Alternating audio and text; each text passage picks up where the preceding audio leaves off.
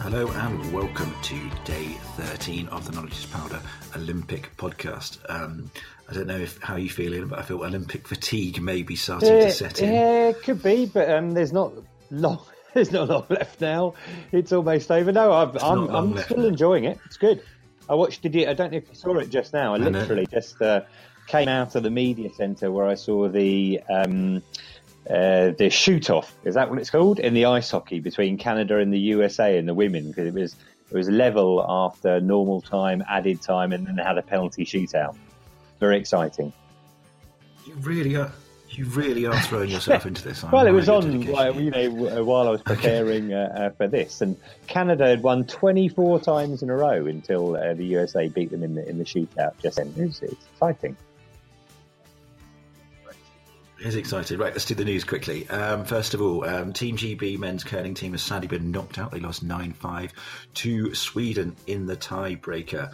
But the good news is that the women's um, curling team are through to the finals, or the semi finals, which is exciting, Ian. I'm pretty excited.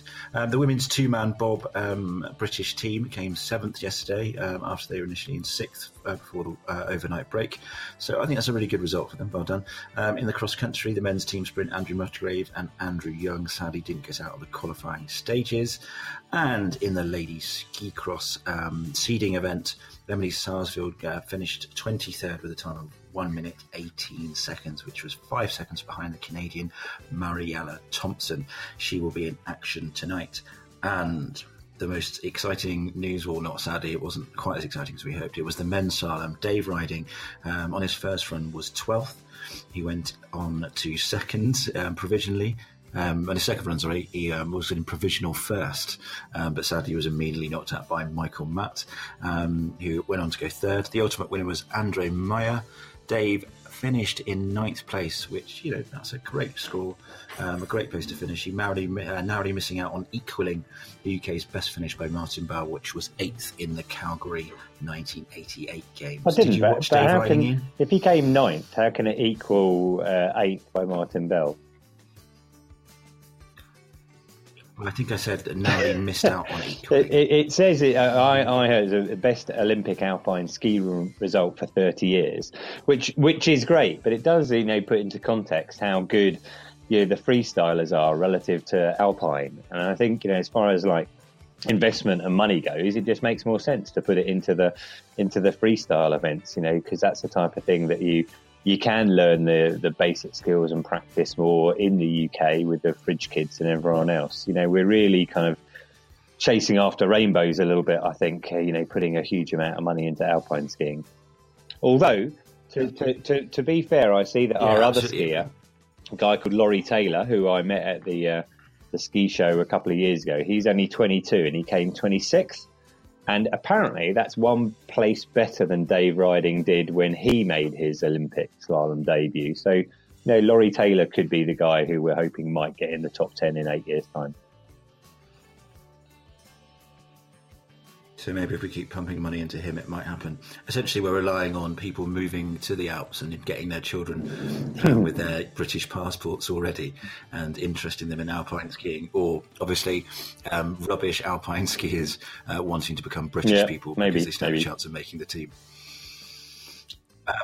Uh, well, big day for our uh, friends in the uh, Commonwealth uh, in New Zealand. They'd only won one Winter Olympics medal before today, which was uh, in '92, and they picked up two bronzes. If that two bronzes, yeah, two bronzes uh, today in the men's uh, ski half pipe and the women's snowboard big air. Uh, but coincidentally, both of them were won by 16-year-olds. Um, so we were you know, impressed before when the 17-year-olds picked up uh, medals, but uh, Nico Porteous.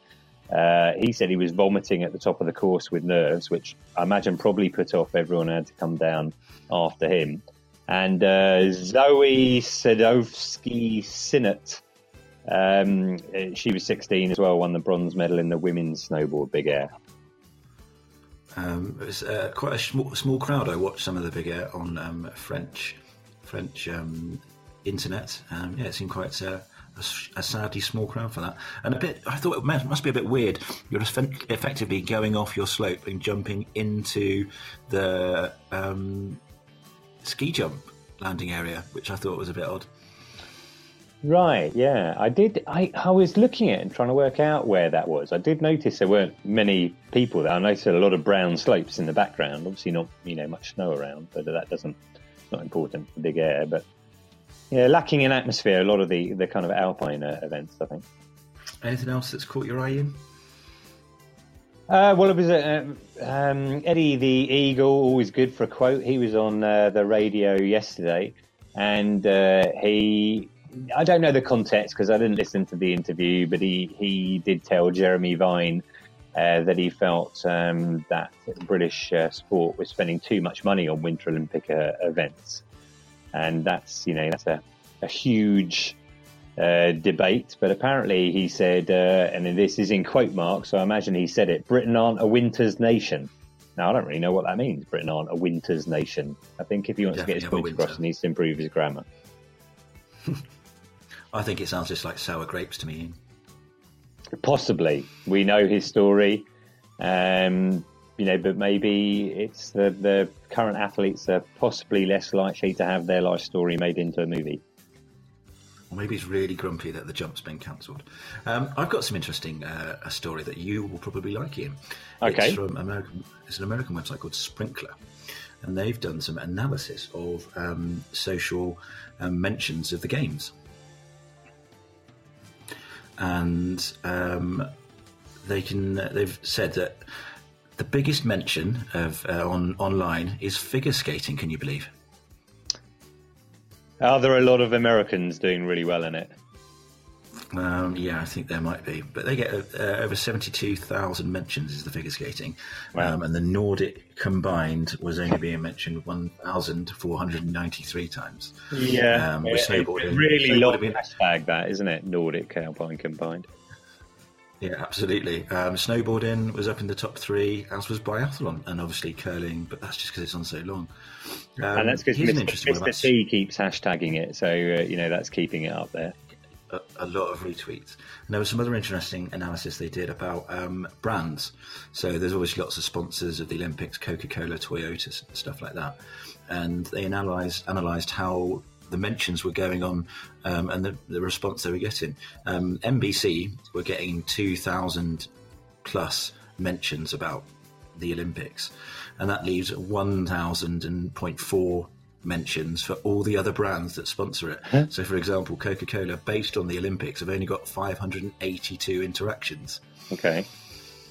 I think sometimes you know I, have seen this kind of uh, analysis before where people people don't really know who sponsors the Olympics because uh, actually you know anyone can place ads in the states in between uh, events. It's just the you know the official um, branding at the games itself are restricted to certain to certain companies. But the most important thing um, that they discovered, Ian, was that the pizza food emoji was the most used emoji in conjunction with the Olympics. Well, that makes a lot of sense, doesn't it? Yeah. Maybe it was the one that looked closest uh, to looking like a curling stone. Could be. It was, it was shortly followed by plate, apple, burger, and then cookie. so there we go. Um, anything else from you, Ian? Um, no, I mean I'm interested to talk more about the medals, but let's let's wait and see how many uh, we've yeah and how much they cost and whether they inspire us as a nation. I guess we'd have to do a big survey to, to work that out. But um, no, otherwise I'm looking forward to to seeing um, how Emily Sarsfield uh, gets on tomorrow because um, you know I've, I've met her a few times. She's been along to a few races. That I've you know organised in the in the past, and she missed out on the last Olympic Games. So, you know, this is a big deal for her. And uh, yeah, you know, you never know; she might get through a few rounds. Absolutely. Well, her heat is um, she's in heat six. It's at one twenty in the morning. She needs to be in the top two to go through, and she's against um, a French lady Baron and um, Indian Sherret, who's Canadian, and they finished sixth and eleventh. Good, good, good knowledge there, so. uh, Jim. Yeah, excellent. Well, it'll be that that and the, the women's uh, curling semi final. That's uh, overnight. I'm thinking. Yeah. Also, I believe with the semi-finals here, it's just one game. It doesn't go Ooh, on forever. Yeah, okay. Well, they've got a seventy-five percent chance of uh, getting a medal, and according to my stats, we've spent five point six million pounds on curling in this Olympic cycle. So um, the minimum goal was one medal, so let's let's hope they can do that. Come on, um, Eve and the rest of the team. Well, thank you very much, Ian. I'm going to ponder how you can spend that much money on curling um, while I'm on the slopes today.